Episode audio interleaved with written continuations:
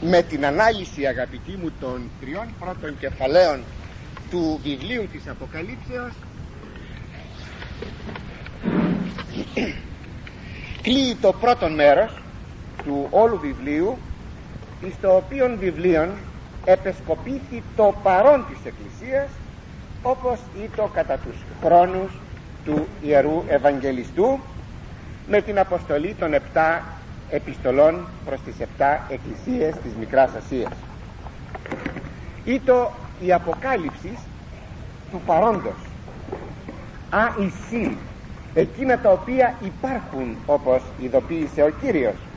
Χωρίς όμως αυτό να αποκλεί την αποκάλυψη της εσωτερικής ζωής της Εκκλησίας ως πτυχές της Εκκλησίας καθ' όλη την πορεία της μέσα στην ιστορία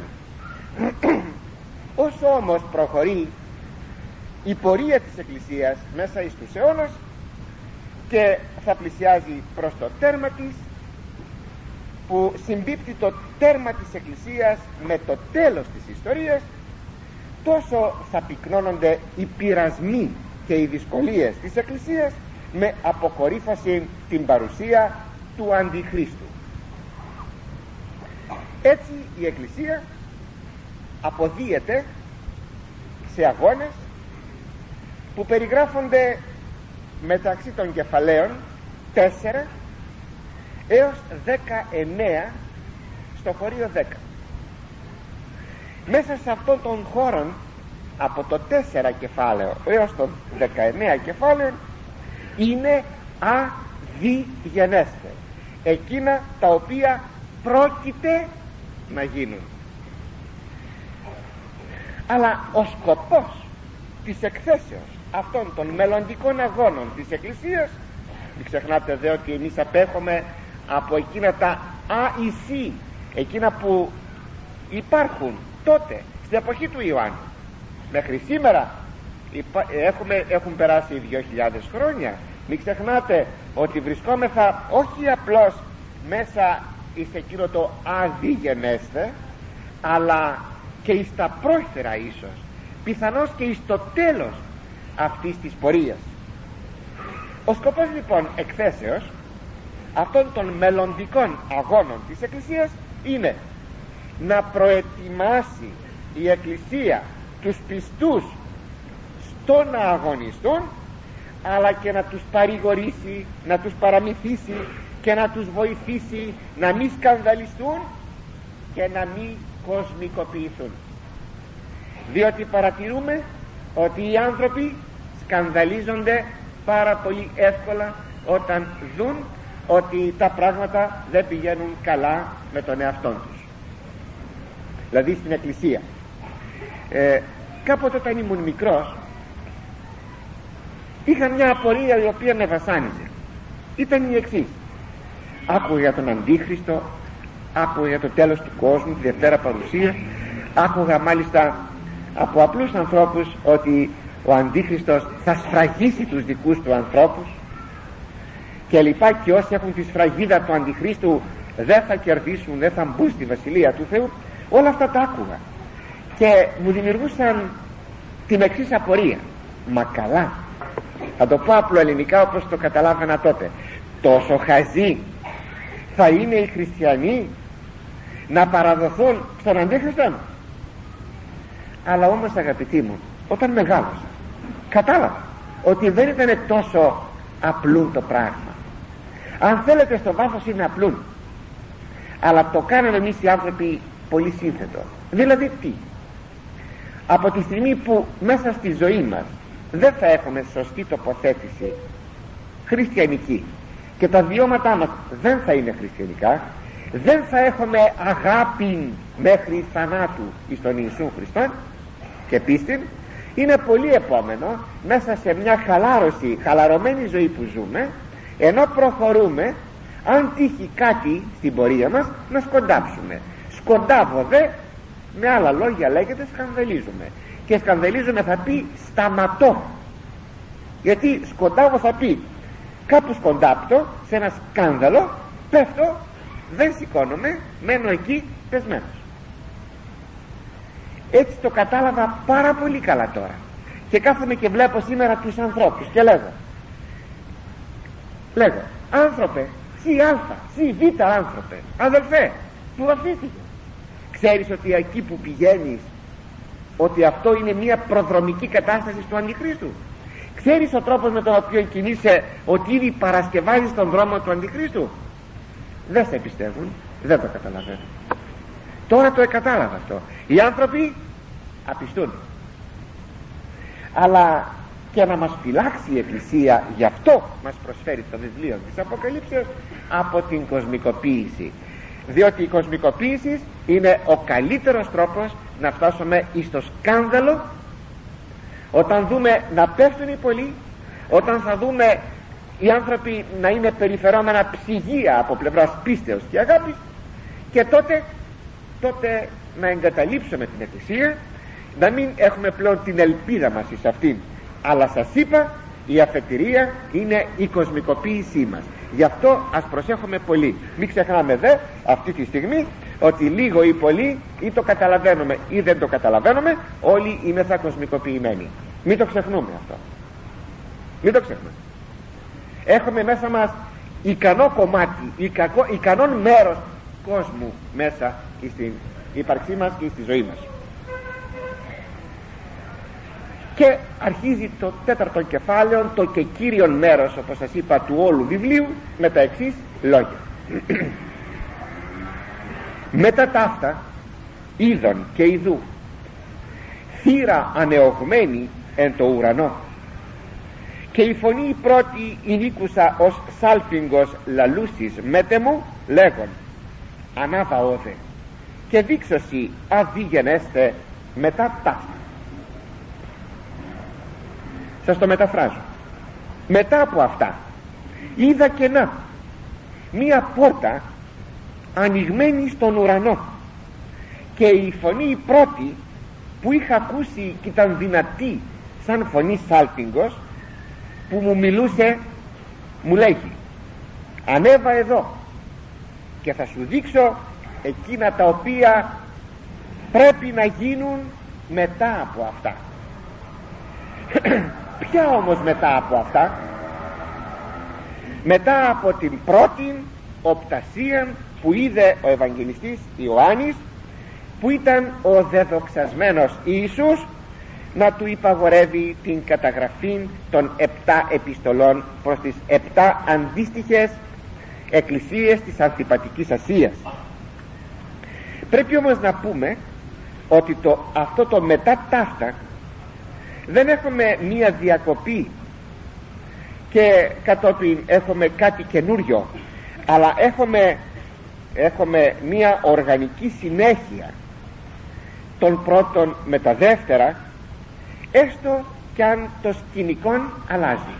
Είναι ένα στοιχείο η αλλαγή του σκηνικού πάρα πολύ συχνό όπως θα δούμε στο όλων βιβλίων της Αποκαλύψεως.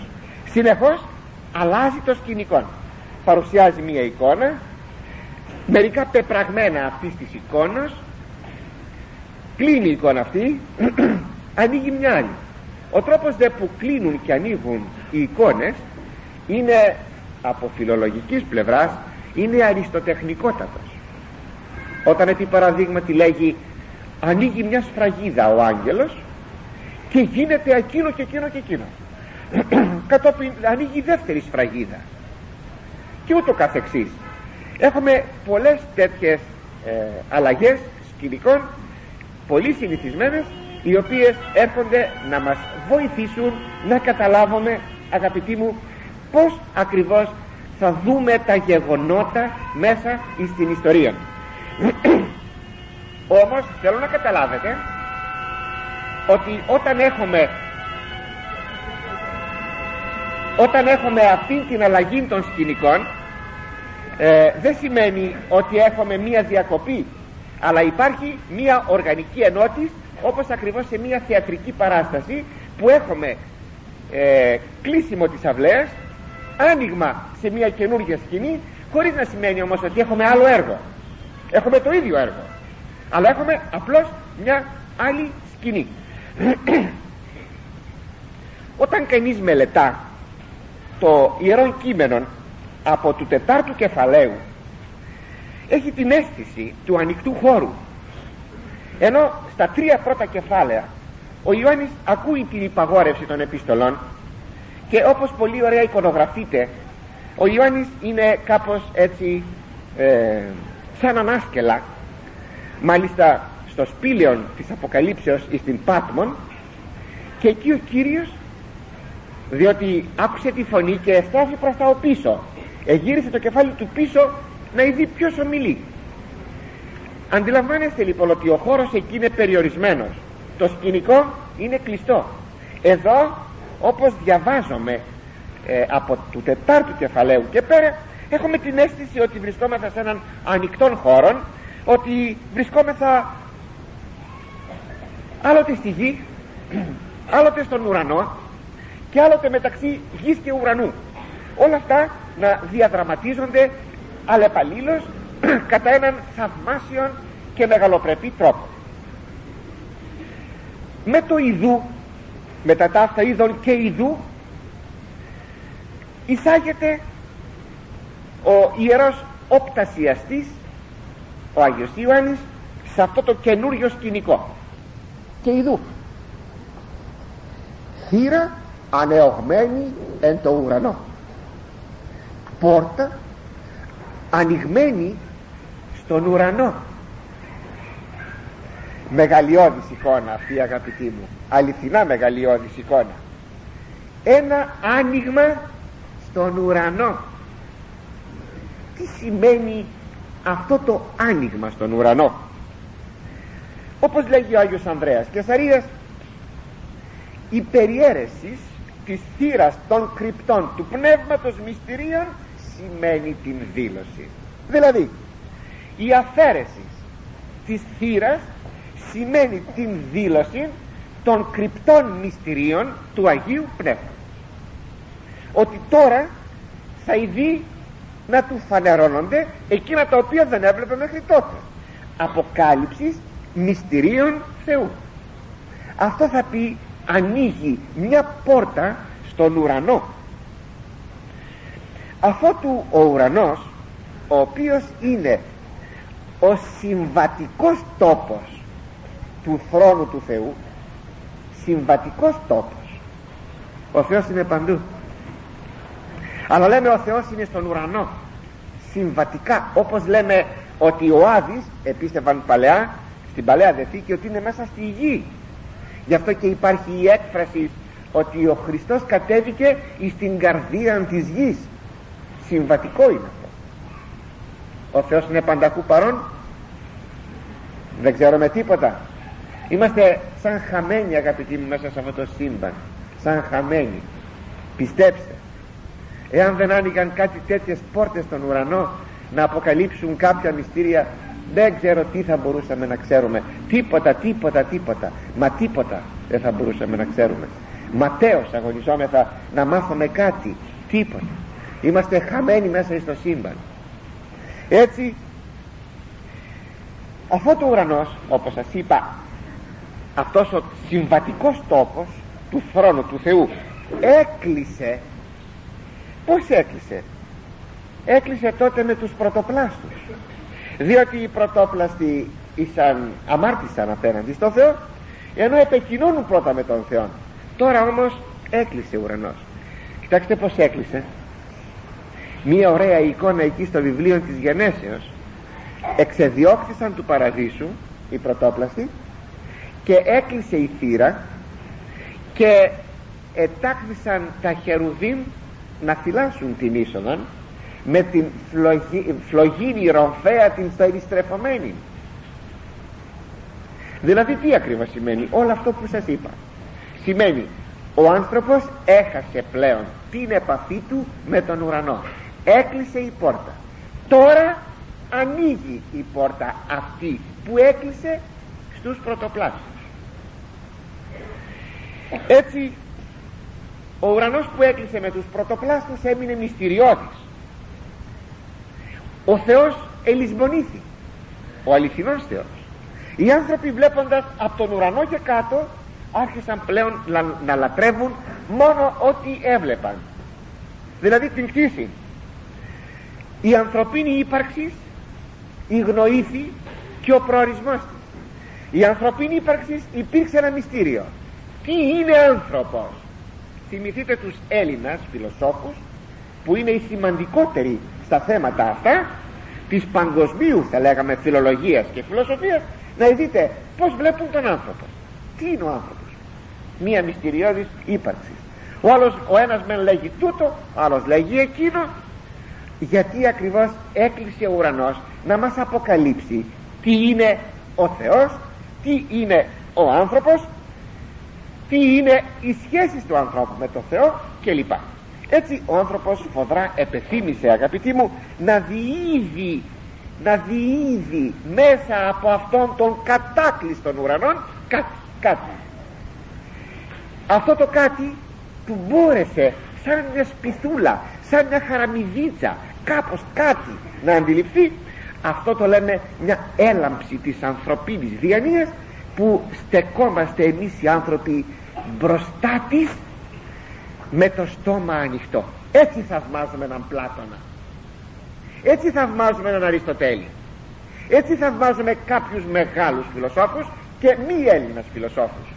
Διότι κάποια σπιθίτσα κάποια έλαμψη για να διεισδύσουν μέσα από το βαρύ κατάκλειστο καταπέτασμα του ουρανού και κάτι να δουν. Αυτό όμως το βλέπαν μέσα από έναν ε, κύρτον ή κύλων φακών δηλαδή το βλέπαν όχι όπως τα βλέπαμε απευθείας ένα αντικείμενο αλλά παραμορφωμένο. Ρίξτε μια ματιά σε έναν κύλων ή κυρτών καθρέπτη. Να δείτε πόσο θα σας παραμορφώσει το πρόσωπο και θα δείτε με ένα πρόσωπο αλλά δεν θα είναι αυτό το πραγματικό το δικό σας. Έτσι οι άνθρωποι μίλησαν για ψυχή αλλά δεν ήξεραν τι πράγμα είναι. Τι ήξεραν δεν μπορούσαν να ξέρουν πιο πολλά. Δηλαδή είδαν το ανθρώπινο πρόσωπο αλλά παραμορφωμένα. Και έτσι μίλησαν για μετεμψύχωση μίλησαν ε, για θάνατον της ψυχής μίλησαν για λογική και πνευματική ψυχή κάνοντας ένα διαχωρισμό δηλαδή ζωική και πνευματική ψυχή και άλλα πολλά. Πλάνες δηλαδή. Πλάνες βλέπετε. Έπρεπε τον ουρανό να τον ανοίξει πάλι ο Θεός.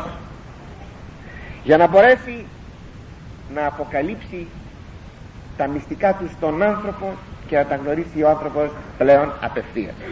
Να πως το λέει αυτό η Αγία Γραφή. Ιωάννης 3,13 ουδής αναβέβηκεν εις τον ουρανόν μη ο εκ του ουρανού κατά βάση κανένας δεν ανέβηκε εις τον ουρανόν παρά μόνο εκείνος ο οποίος κατέβηκε από τον ουρανό. Αυτή η φράση του Ευαγγελιστού Ιωάννου είναι ακριβώς ό,τι σας λέγω τόση ώρα περί του κατακλείστου ουρανού. Αφού δεν ανέβηκε κανένας πως μπορεί να γνωρίζει τι είναι στον ουρανό; Είναι αυτό που κατά λαϊκή έκφραση λέμε οι άνθρωποι ποιος πήγε στον Άδη; Ποιος πήγε στην κόλαση; Ποιος πήγε στον Παράδεισο; Ναι θα μπορούσαμε να απαντήσουμε σε αυτούς που το λέγουν αλλά με δώσει ικανή απιστίας δεν πήγα εγώ αλλά πήγε ο Χριστός. Εγώ δεν ανέβηκα στον ουρανό αλλά κατέβηκε όμως ο Χριστός από τον ουρανό. Δεν τον πιστεύεις αδελφέ μου τον Χριστόν; Θα μείνει κατάκλειστος ο ουρανός για σένα.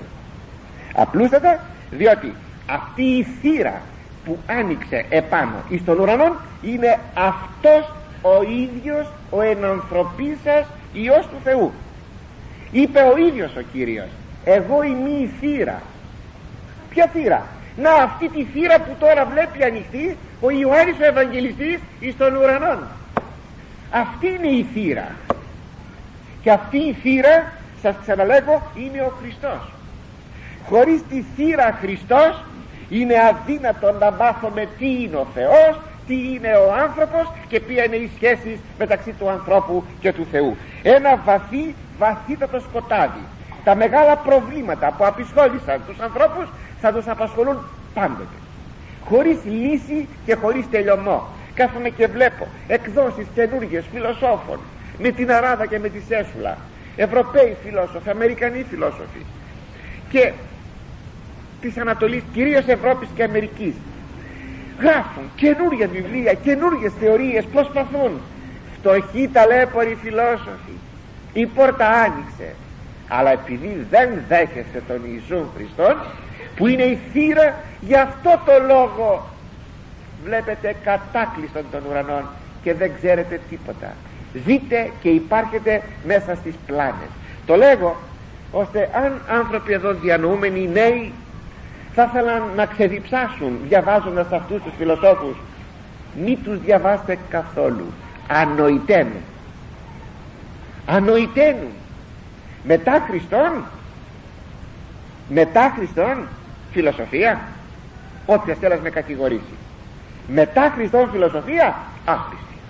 Τι να την κάνω. Τι να την κάνω. Προ Χριστού μάλιστα ήταν μια προσπάθεια όπως σας είπα να τρυπήσω κάτι να γνωρίσω. Σε αυτό το βαρύ το, το, το, τείχος το αδιαπέραστο του ουρανού. Μετά Χριστόν που άνοιξε ο ουρανός θα πηγαίνω στα, όπως λέει ο Απόστολος Παύλος στα στοιχεία του κόσμου τούτου να μάθω από εκεί τι και πως μα είναι ανόητο. Το να θεολογήσω ή αν θέλετε να κάνω κατάχρηση του όρου το να φιλοσοφώ κατάχρηση του όρου έκανα το να φιλοσοφώ πάνω στο δεδομένο υλικό δηλαδή πάνω στο λόγο του Θεού το καταλαβαίνω. Αλλά γιατί να κάνω κατάχρηση του όρου; Θα πω το σωστό όρο. Να θεολογήσω. Να θεολογήσω επάνω στο κατατεθειμένο υλικό την Αγία Γραφή μάλιστα. Να τρέχω σε συντετριμμένα φρέατα σε χαλασμένα πηγάδια να πιω νερό. Γιατί; Για ποιο λόγο; Ο Χριστός λοιπόν είναι η θύρα και είναι χαρακτηριστικό ότι κατά την βάπτιση του Ιησού ο Άγιος Ιωάννης ο Βαπτιστής όπως μας λέγει ο Ευαγγελιστής Μάρκος χρησιμοποιώ τον Μάρκο γιατί έχει ένα ισχυρό ρήμα είδε σχιζωμένους. Ο Ματθαίος λέει ανεωγμένους. Ο, ο Μάρκος λέγει σχιζωμένους.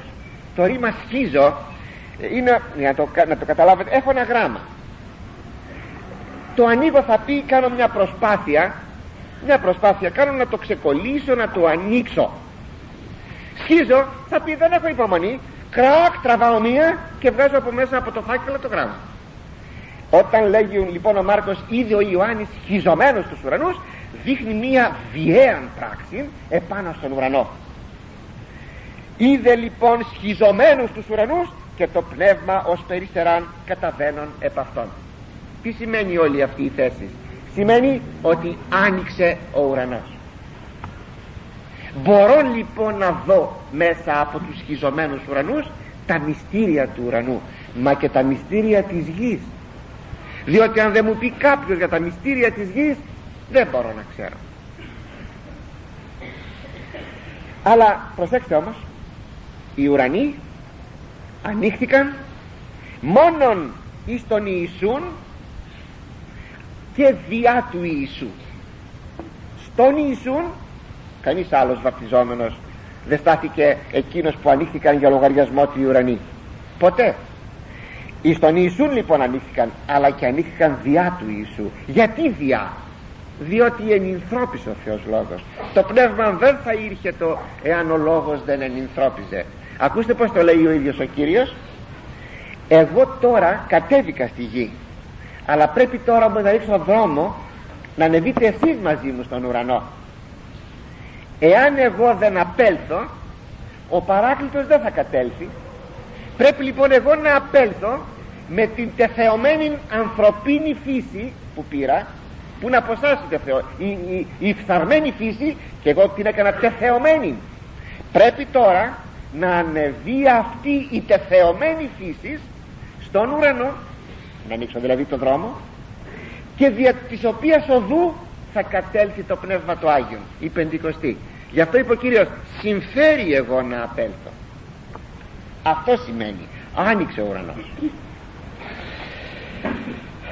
Και το σπουδαίο ακόμη αν το θέλετε ότι αφότου ενυνθρώπισε ο Θεός Λόγος ο ουρανός μένει πλέον ανοιχτός προς πάντα βουλόμενον ε, γι' αυτό μας κάνει εντύπωση που εδώ ο Ευαγγελιστής λέγει και ειδού είδων θύραν ανεωγμένη δεν λέγει απλώς ότι ανοίχθηκε για μια στιγμή και έκλεισε αλλά παραμένει ανοιχτή.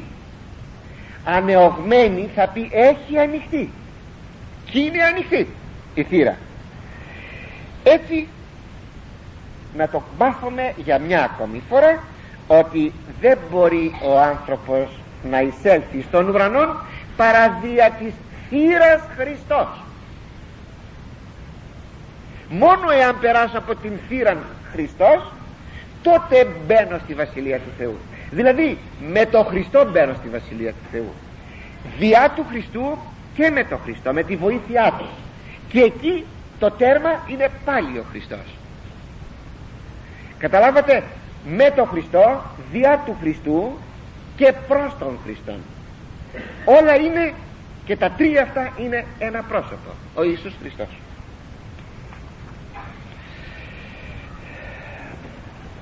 Θυμηθείτε ακόμη όταν ο Χριστός απέθανε επί του Σταυρού το καταπέτασμα του ναού που ήταν το σύμβολο διαχωρίσεως ουρανού και γης διότι στο έξω μέρος του ναού ήσαν μόνο οι ιερείς και ο αρχιερεύς. Στα ενδότατα που έμπαινε μόνο μια φορά το χρόνο ο αρχιερεύς με τα αίματος δεν έμενε κανείς άνθρωπος. Το σύμβολο του ουρανού και έξω ο κυρίως ναός το σύμβολο της γης. Εχώριζε ο ουρανός με τη γη δηλαδή τα Άγια των Αγίων από τα Άγια με ένα καταπέτασμα με μια κουρτίνα βαριά. Όταν ο Χριστός εσταυρώθηκε και εξέπνευσε επάνω εις τον σταυρόν με την εκπνοή του Κυρίου επί του σταυρού σχίστηκε το καταπέτασμα. Τι θα πει αυτό; Άνοιξε ο ουρανός. Τι καταπληκτικό. Με το θάνατο του Χριστού άνοιξε ο ουρανός. Τι ευλογία. Και έμεινε από τότε ανοιχτός. Σχίστηκε η κουρτίνα έμεινε ανοιχτή. Και ενώθηκε στα σύμβολα ουρανός και γη. Και στην πραγματικότητα τα διεστώτα ουρανός και γη ο Χριστός τα ίνωσε. Και τα ίνωσε στην ανθρωπίνη του φύση. Και η φωνή η πρώτη η νίκουσα συνεχίζει ο Ευαγγελιστής ως σάλπιγγος λαλούσις μετεμού λέγον και η φωνή η πρώτη την οποία άκουσα σαν σάλπιγγα να μιλάει σε μένα και μου έλεγε ποια είναι αυτή η πρώτη φωνή; Είναι η φωνή του Ιού του ανθρώπου του Ιησού Χριστού του δεδοξασμένου του υπεριστορικού πλέον Ιησού Χριστού που του υπηγόρευσε κατά την πρώτη κλίση τα επτά επιστολάς προς τα επτά εκκλησίας της Μικράς Ασίας.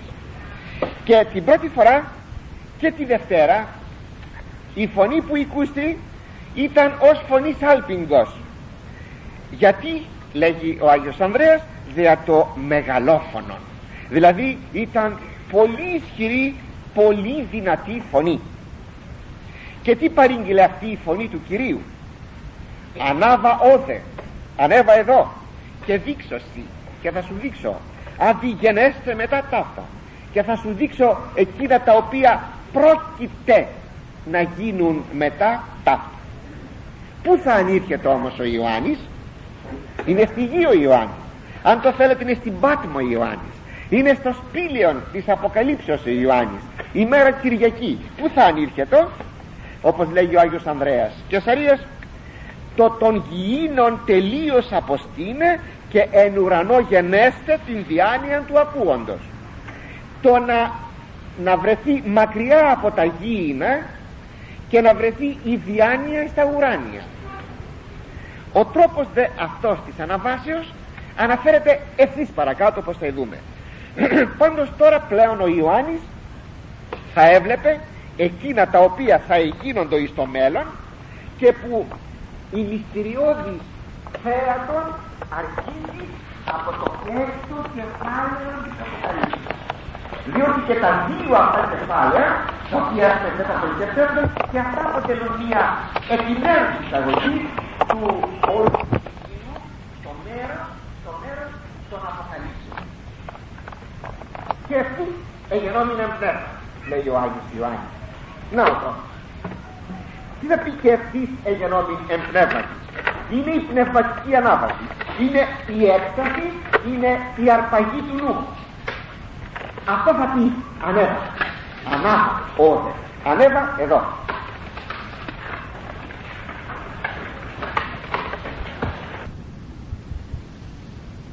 Είναι αυτό που όταν κάποτε πάμε ξέρετε σε ένα τόπο με παράξενα πράγματα περίεργα θαυμαστά και έχετε ένα παιδάκι. Το κάνουν και οι μεγάλοι. Φωνάζει το παιδάκι. Μαμά κοίταξε! Μαμά κοίταξε εκεί! Κοίταξε και εκεί! Κοίταξε και εκεί! Να να να αυτό θα πει το είδου είναι μια διαρκής έκπληξη του Ιωάννου από ό,τι βλέπει. Και λέει συνεχώς είδου, είδου, να, να, να, να είδα αυτό. Και μετά είδα εκείνο. Και μετά να, είδα εκείνο και ειδού θρόνος έκειτο εν το ουρανό υπήρχε ένας θρόνος. Τι σημαίνει ο θρόνος; Είναι το σύμβολο αλήθεια κάθεται ο Θεός πάνω σε κανένα θρόνο για προσέξτε. Να προσπαθήσουμε να έχουμε μια αναγωγή να δούμε πίσω από τα σύμβολα την πραγματικότητα. Είναι το σύμβολο ο θρόνος της δόξης αλλά και της αναπαύσεως. Και ας δούμε πρώτα της δόξης ο προφήτης Μιχαίας λέει τα εξής. Γάμα βασιλειών 22,19 είδων θεών Ισραήλ καθήμενον επιθρόνου αυτού και πάσα η στρατιά του ουρανού ιστίκη περί αυτών εκ δεξιών αυτού και εξεβονίμων όλοι οι άγγελοι ήσαν γύρω από τον θρόνο του Κυρίου του Ισραήλ.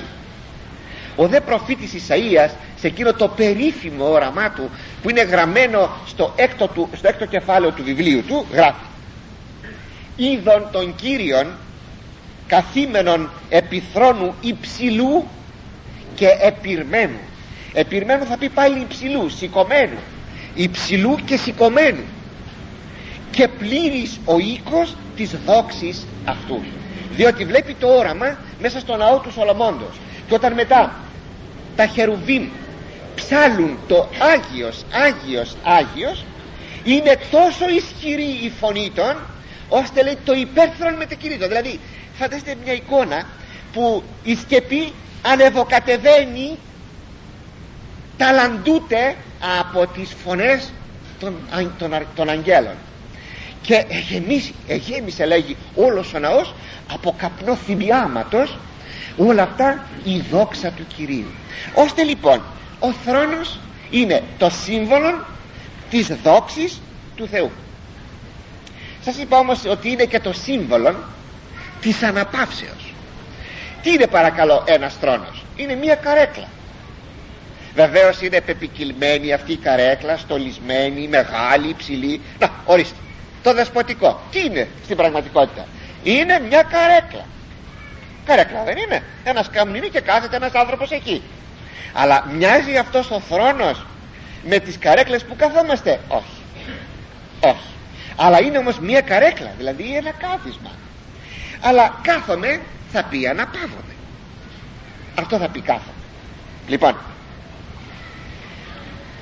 σημαίνει ο Θεός κάθεται αναπάβεται πού αναπάβεται όμως; Πού αναπάβεται ακούστε τι λέγει εδώ ο προφήτης Ισαΐας. 57 κεφάλαιο ακόμα 17 Κύριος ύψιστος εναγίης αναπαυόμενος αγαπητοί μου ο Θεός δεν έχει ούτε πόδια ούτε σώμα να πάει να καθίσει ένα σκαμνί. Ούτε κουράζεται ο Θεός. Είναι ανθρωπομορφικές αυτές οι εκφράσεις. Ο Θεός αναπάβεται επάνω εις τους Αγίους. Όπως ακόμη λέγει ο Άγιος Ανδρέας διού θρόνου δηλούται η εν της Αγίης του Θεού ανάπαυσης αυτής γάρ εμφρονίζεται. Επάνω εις αυτούς εμφρονίζεται ο Θεός. Και όπως λέγει ε, μια λειτουργική ευχή στη Θεία Λειτουργία δηλαδή ο εναγίης αναπαυόμενος λέμε. Σύ που είσαι εκείνος που αναπάβεσαι επάνω εις τους Αγίους είναι ο ίδιος λόγος που είπε ο Χριστός. Ελευσόμεθα εις των πιστών και μονήν κατοικίαν παρά αυτό ποιήσομεν θα έρθουμε εμείς τα τρία πρόσωπα της Αγίας Τριάδος και θα κατοικήσουμε μέσα εις των πιστών άνθρωπον. Ώστε λοιπόν αγαπητοί μου ώστε λοιπόν αγαπητοί μου ο θρόνος του Θεού είναι οι πιστοί άνθρωποι. Αν εγώ είμαι πιστός γίνομαι θρόνος του Θεού. Αν εσείς είσαστε πιστοί γίνεστε θρόνος του Θεού το αντιλαμβάνεστε. Γιατί να πάω μακριά; Αυτή η Θεοτόκος δεν έγινε θρόνος του Ιού του Θεού; Διότι μέσα της δεν ευάστασε αυτόν τον Υιόν του Θεού. Θρόνος. Αλλά και εμείς αγαπητοί μου είμαστε Θεοτόκοι. Δεν υπήρξε μόνο η Παρθένος Μαρία Θεοτόκος. Και εμείς είμαστε Θεοτόκοι και εμείς γεννάμε τον Θεόν Λόγων και μες στην καρδιά μας ενανθρωπίζεται. Όταν τον πάρω με το, σώμα, με το στόμα μου σώμα και αίμα Χριστού τι κάνω; Δεν ενθρονίζω τον Χριστό μέσα μου. Δεν γίνομαι ο θρόνος του. Ωραία το λέγει ο Άγιος Κύριλλος Ιεροσολύμων αυτό. Θα βάλεις τη δεξιά σου παλάμη επάνω στην αριστερά κατά τρόπον που και στα προειδός θα είναι αλλά και κατά τρόπον που θα αποτελέσουν οι δυο σου παλάμες θρόνων. Που επάνω εδώ θα είναι ο αμνός. Παίρνουμε τον αμνόν το σώμα του Χριστού τον βάζουμε πάνω στο δεξί μας χέρι βάζουμε το αριστερό από κάτω και γίνεται θρόνος. Τα δυο μου χέρια και κατόπιν παίρνω τον Χριστόν και τον τρώγω ο τρόγων μου την σάρκα. Ακούστε αυτό το δυνατό ρήμα. Ο τρόγων μου την σάρκα. Τρώγω και τρώγοντας τον Χριστόν γίνομαι όλος θρόνος του Χριστού. Θα υποψιάζεστε αυτά αγαπητοί μου; Θα υποψιάζεστε; Καταλαβαίνετε τι θα πει είμαι χριστιανός και τι θα πει ζω τη μυστηριακή ζωή; Και αν λάβετε υπόψη ότι ο Θεός Λόγος που ενυνθρώπισε είναι ο Κύριος του ουρανού. Θεέ μου ο Κύριος του ουρανού ο Κύριος των αγγέλων ο Κύριος του παντός. Πω πω. Πού να το συλλάβει το ανθρώπινο μυαλό. Και εγώ φτωχός στο μόριο της δημιουργίας γίνομαι ο θρόνος του Θεού. Συγκατάβασης αγάπης του Θεού.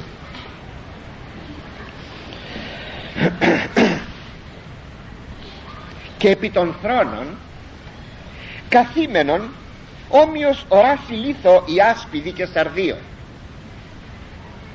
Και ήρης κυκλώθεν του θρόνου ομοίως όρασης σμαραγδίνων. Και πάνω εις των θρόνων υπήρχε καθήμενος. Κάποιος καθήμενος. Ο οποίος ήταν όμοιος με το να βλέπεις όμοιος οράσει. Όμοιος με το να βλέπεις λίθον η άσπιδα είναι πολύτιμος λίθος θα σας πω πιο κάτω. Και σαρδίο.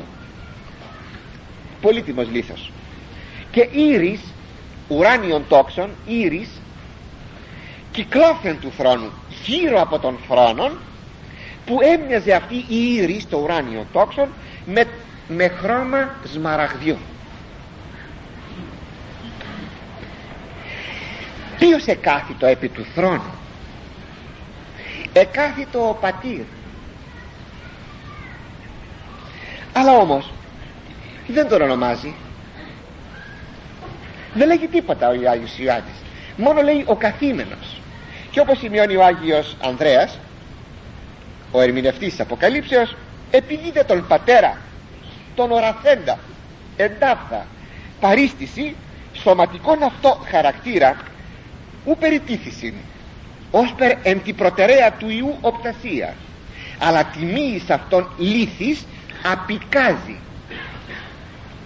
προηγουμένως λέγει περιέγραψε τον Υιόν που του ομίλησε. Άκουσα φωνή και γύρισα και είδα και να όμοιος με άνθρωπον ο οποίος ήταν έτσι και έτσι και έτσι και έτσι. Στα χέρια του κρατούσε επτά αστέρια περιπατούσε ανάμεσα σε επτά λιχνίες φορούσε αυτά τα ενδύματα ήταν λευκά η κεφαλή του, οι τρίχες κεφαλής λευκέ και ούτω καθεξής. Μας έκανε περιγραφή εκεί ο Ιωάννης εις το πρώτο κεφάλαιο της Αποκαλύψεως. Εδώ απουσιάζει η περιγραφή. Γιατί κάθεται ο πατήρ. Τι να περιγράψει από τον πατέρα ο Υιός έγινε άνθρωπος και τον περιγράφει.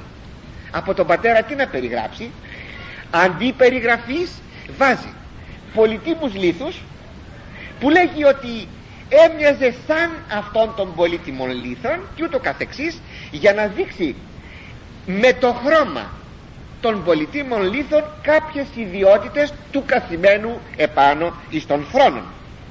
Έτσι πολύ ορθά ο Ευαγγελιστής Ιωάννης αποφεύγει να παραστήσει τον Θεόν όπως αποφεύγουν να τον παραστήσουν και οι προφήτες της Παλαιάς Διαθήκης διότι είναι ο, ο αόρατος και ο άρρητος Θεός. Ακόμη χαρακτηριστικών. Αποφεύγει να αναφέρει και το όνομα. Δεν λέγει ο Θεός δεν λέγει ο Κύριος αλλά λέγει ο καθήμενος. Τίποτα άλλο. Ο καθήμενος. Και προτιμά να τον περιγράψει όπως σας είπα συμβολικός διαπαρομοιώσεων προς τα λαμπρότερα αντικείμενα που υπήρχαν τότε που είναι η πολύτιμη λύθη υπό το χρώμα των πολιτήμων αυτών λίθων προφανώς υποκρύπτονται οι χαρακτήρες του Θεού, του καθημένου. Και υπό την ίασπιν πρέπει να σας πω ότι η ονομασία των πολιτήμων λίθων δεν συμπίπτει με τα σημερινά ονόματα των πολιτήμων λίθων δεν συμπίπτει. Πιθανότατα ο Ίασπης είναι ο Αδάμας. Είναι το διαμάντι. Και μάλιστα όχι ο κεχρωσμένος αλλά ο άχρους ο άσπρος δηλαδή ο άχρους ο οποίος είναι και ο πολυτιμότερος.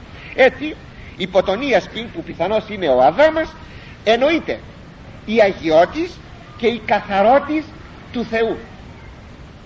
Υπό το Σάρδιον πολύτιμος λίθος που εξήγεται στην επαρχία των Σάρδεων και ήταν κοκκίνου χρώματος εννοείται η τιμωρητική δικαιοσύνη του Θεού. Άγιος αλλά και δίκαιος. Υποδέ την ήρην η ήρης είναι το ουράνιον τόξον υπονοείται η εύνοια του Θεού απέναντι των ανθρώπων όσο κι αν έχουν αμαρτήσει. Γιατί; Διότι όταν έγινε ο κατακλυσμός βλέπετε δάνεια συμβόλων για να κατανοήσουμε τον καθήμενο επί του θρόνου των Θεών όταν έγινε ο κατακλυσμός είπε ο Θεός θα βάλω το τόξο μου πάνω από κάθε βροχή δηλαδή το ουράνιον τόξο.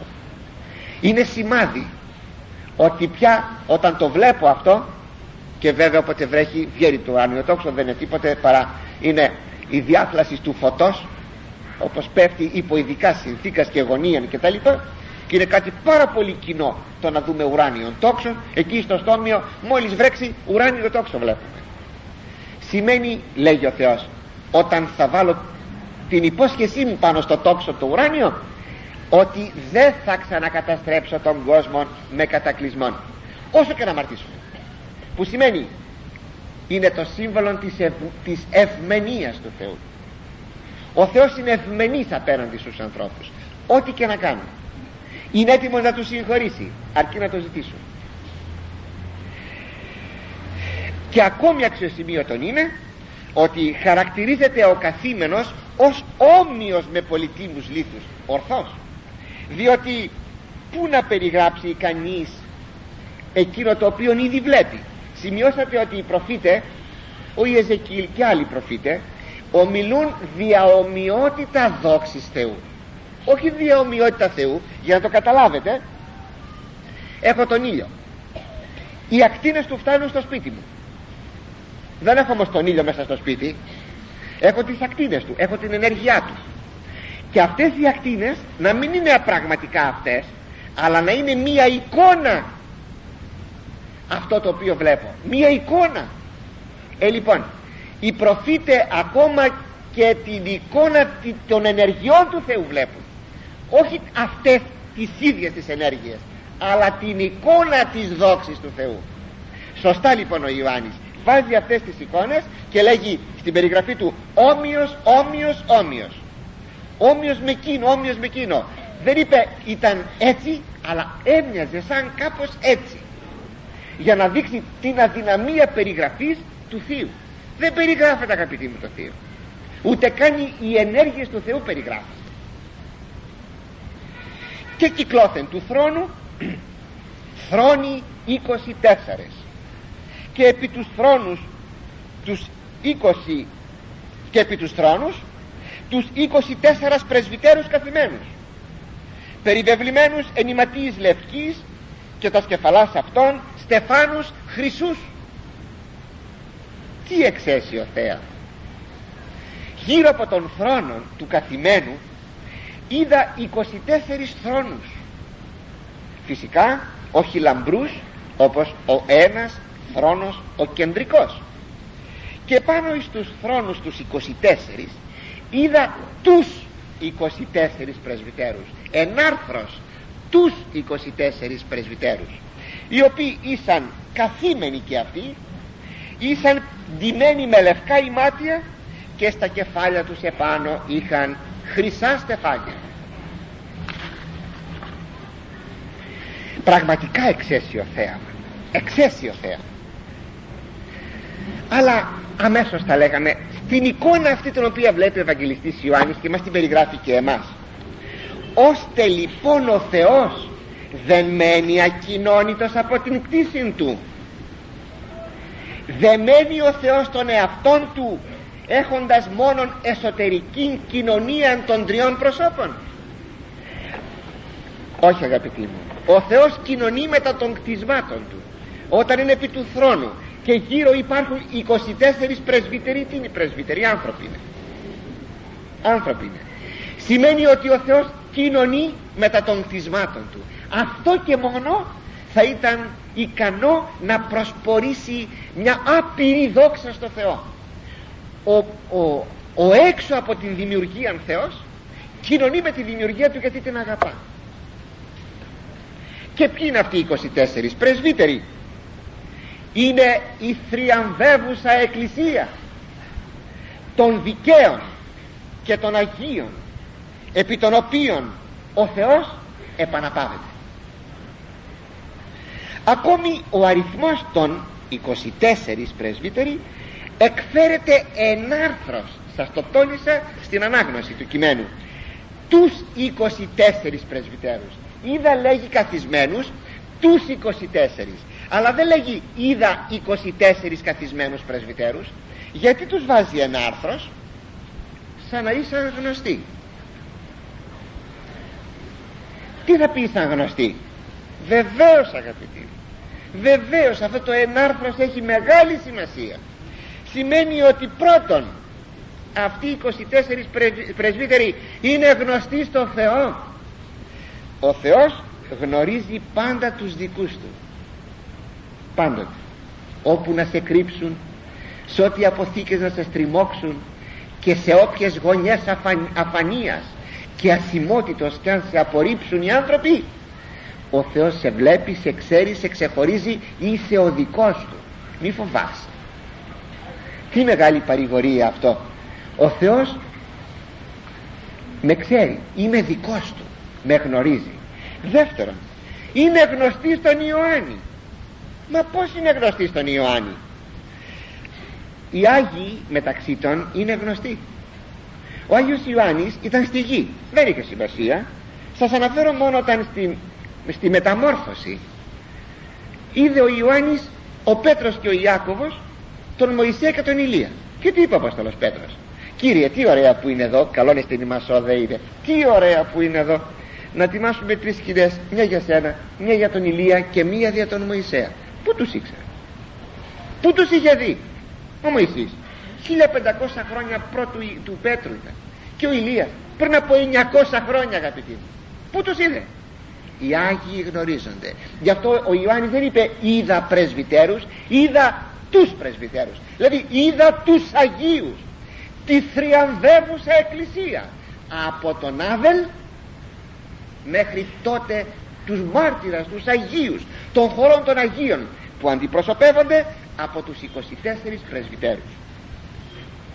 Όταν λέγει όμως ότι ήταν άνδρες προσέξτε σε αυτό το σημείο τούτο δεν αποκλείει την παρουσία των γυναικών εις των ουρανών εις την Βασιλεία του Θεού αλλά επειδή ακριβώς εξυπηρετεί το όλο σχέδιο την όλη η απεικόνηση η παρουσία των 24 πρέσβυτερα γι' αυτό βάζει άνδρες δεν αποκλείονται οι γυναίκες από την Βασιλεία του Θεού το ξαναλέγω. Είναι πρεσβύτεροι πρεσβύτερος θα πει ηλικιωμένος. Δια να δηλωθεί η πνευματική οριμότης. Οι Άγιοι έχουν πνευματική οριμότητα. Είναι 24 για να δηλωθεί το δις 12 δυο φορές το 12 σχηματικός αριθμός το 12 που σημαίνει δυο φορές το 12 όπως θα δούμε ε, παρακάτω αργότερα 12 φορές το 12.000 που είναι 144.000 σχηματική αριθμή αυτή που δείχνει εδώ το μεγάλο πλήθος των Αγίων δις 12 στους Pythagoreus ο αριθμός 24 εσήμενε πάντοτε την ολομέλεια του ουρανού. Συνεπώς όλα τα αστέρια του ουρανού. Άρα 24 πρεσβύτεροι σημαίνει όλοι οι Άγιοι του ουρανού. Όλοι οι Άγιοι του ουρανού. Τα λευκά ημάτια είναι το σύμβολο της αγνότητος και της αγιότητος. Η χρυσή στέφανη είναι το σύμβολο της νίκης κατά του κακού αλλά και το ότι οι Άγιοι είναι το βασίλειον ιεράτευμα. Φορούν διαδήματα. Διάδημα θα πει το στέμα που φοράει ο βασιλεύς συνεπώς είναι δηλωτικό ότι οι Άγιοι αποτελούν το βασίλειον ιεράτευμα. Στο ίδιο βιβλίο στο πρώτο κεφάλαιο στίχος 6 μας λέει ο Ευαγγελιστής Ιωάννης και επίησε εμάς βασιλείαν ιερής στο Θεό και πατρία αυτού μας έκανε βασιλείς και ιερείς. Πως λέγει η Παλαιά Διαθήκη; Και η Καινή Διαθήκη. Βασίλειον ιεράτευμα. Είναι η πιστή εξάλλου ο Κύριος υπεσχέθη στους μαθητάς του ότι θα καθίσουν επί 12 θρόνων δόξης αλλά και πας πιστός. Τι είπες στην προηγούμενη επιστολή; Προς τον επίσκοπο της Λαοδικίας. Ο Νικόν δώσω αυτό ο Νικόν ο Ιωσδήποτε Νικόν. Όχι μαθητέ του μόνο οι 12 ο Νικόν δώσω αυτό καθίσε με μου εν το θρόνο μου. Θα του δώσω το δικαίωμα να καθίσει μαζί μου. Προσέξτε κάτι οι 24 πρεσβύτεροι ήσαν καθήμενοι. Εκάθυντο δεν ήσαν όρθιοι. Εκάθυντο κάποια στιγμή θα σηκωθούν. Θα το δούμε αυτό στην πορεία της, ε, του κειμένου. Ήσαν καθήμενοι. Τι σημαίνει αυτό; Την ανάπαυση που έχουν οι Άγιοι στη Βασιλεία του Θεού. Το ίδιο βιβλίο της Αποκαλύψεως μας γράφει 14 κεφάλαιο κόμμα 13 μακάρι οι νεκροί οι εν κυρίω αποθνίσκοντες απάρτη από εδώ και μπρος. Ή να αναπαύσονται εκ των κόπων αυτών. Να αναπαυθούν από τους κόπους τους. Τους πειρασμούς, τις δυσκολίες. Τα δε έργα αυτών ακολουθεί με αυτόν τα έργα τους δε τους ακολουθούν. Τα καλά τους έργα. Ώστε λοιπόν κάθονται εις τους θρόνους. Σημαίνει η ανάπαυση εις τη Βασιλεία του Θεού. Οι θέσεις δε των επιθρόνων καθημένων πρεσβυτέρων είναι κυκλώθεν του θρόνου. Όπως το λέει ο Ευαγγελιστής κυκλώθεν του θρόνου. Δεν πει κυκλώθεν γύρω από το θρόνο. Αλλά αυτό το γύρω επειδή ο Ιωάννης βλέπει έχει μπροστά του δεν μπορεί να είναι ένας κύκλος αλλά ένα ημικύκλιον. Αριστερά και δεξιά γύρω από τον θρόνο έχοντας μπροστά του όμως ανοιχτό το πεδίο οράσεως ο Ευαγγελιστής Ιωάννης για να βλέπει τον κεντρικό θρόνο του Κυρίου που κάθεται εις τον θρόνο άρα λοιπόν είναι ένα ημικύκλιο πιθανότατα. Είναι μια ωραιοτάτη και χαρακτηριστικοτάτη εικόνα της Θείας Λατρείας. Αν θέλετε της Θείας Λειτουργίας. Ενθυμίζει το σύμφρονο που είχαν οι παλαιές εκκλησίες στον οποίο είναι κάθετο στο κέντρο ο επίσκοπος ήταν πίσω από την Αγία Τράπεζα. Στο, στην Πάρο στην Εκατοταπηλιανή μπορείτε να το δείτε αυτό. Ήταν το σύγχρονο εδώ η Αγία Τράπεζα γύρω, από πίσω από την Αγία Τράπεζα. Ήταν σκαλοπάτια όπως είναι οι κερκίδες ενός ε, γυμναστηρίου. Στο κέντρο ο επίσκοπος και γύρω γύρω ήταν οι πρεσβύτεροι. Αλλά ο επίσκοπος είναι η στύπων Χριστού. Και οι πρεσβύτεροι είναι η στύπων ε, του λαού είναι πάρα πολύ χαρακτηριστικό. Κάτι περισσότερο. Τι είναι η Εκκλησία; Τι είναι η Εκκλησία; Είναι η πιστή περί την Αγία Τράπεζα που είναι το σύμβολο του θρόνου του εσφαγμένου αρνίου. Έτσι λοιπόν οι πιστοί είναι γύρω οι 24 πρεσβύτεροι οι Άγιοι γύρω από τον θρόνο του Κυρίου και εμείς όταν είμεθα γύρω από την Αγία Τράπεζα σήμερα δυστυχώς πια την Αγία Τράπεζα δεν την έχουμε στο κέντρο αλλά την έχουμε στην άκρη. Και δεν είναι πια γύρω αλλά τυπικός εικονικός ουσιαστικά όμως είμαστε γύρω από την Αγία Τράπεζα. Κυκλώνουμε την Αγία Τράπεζα εφόσον είμαστε συνδετημόνες αυτής της Ιεράς Τραπέζης συνδετημόνες του αυθόνου ε, μόσχου τους σιτευτού επί της Αγίας Τραπέζης που είναι το σώμα και το αίμα του Χριστού. Ολόκληρη η εικόνα αγαπητοί μου του καθημένου επί του θρόνου και των 24 πρεσβυτέρων καθημένων επί θρόνων δείχνει το βαθύτατο μυστήριο της αγάπης του Θεού και της κοινωνίας του μετά της κτίσεως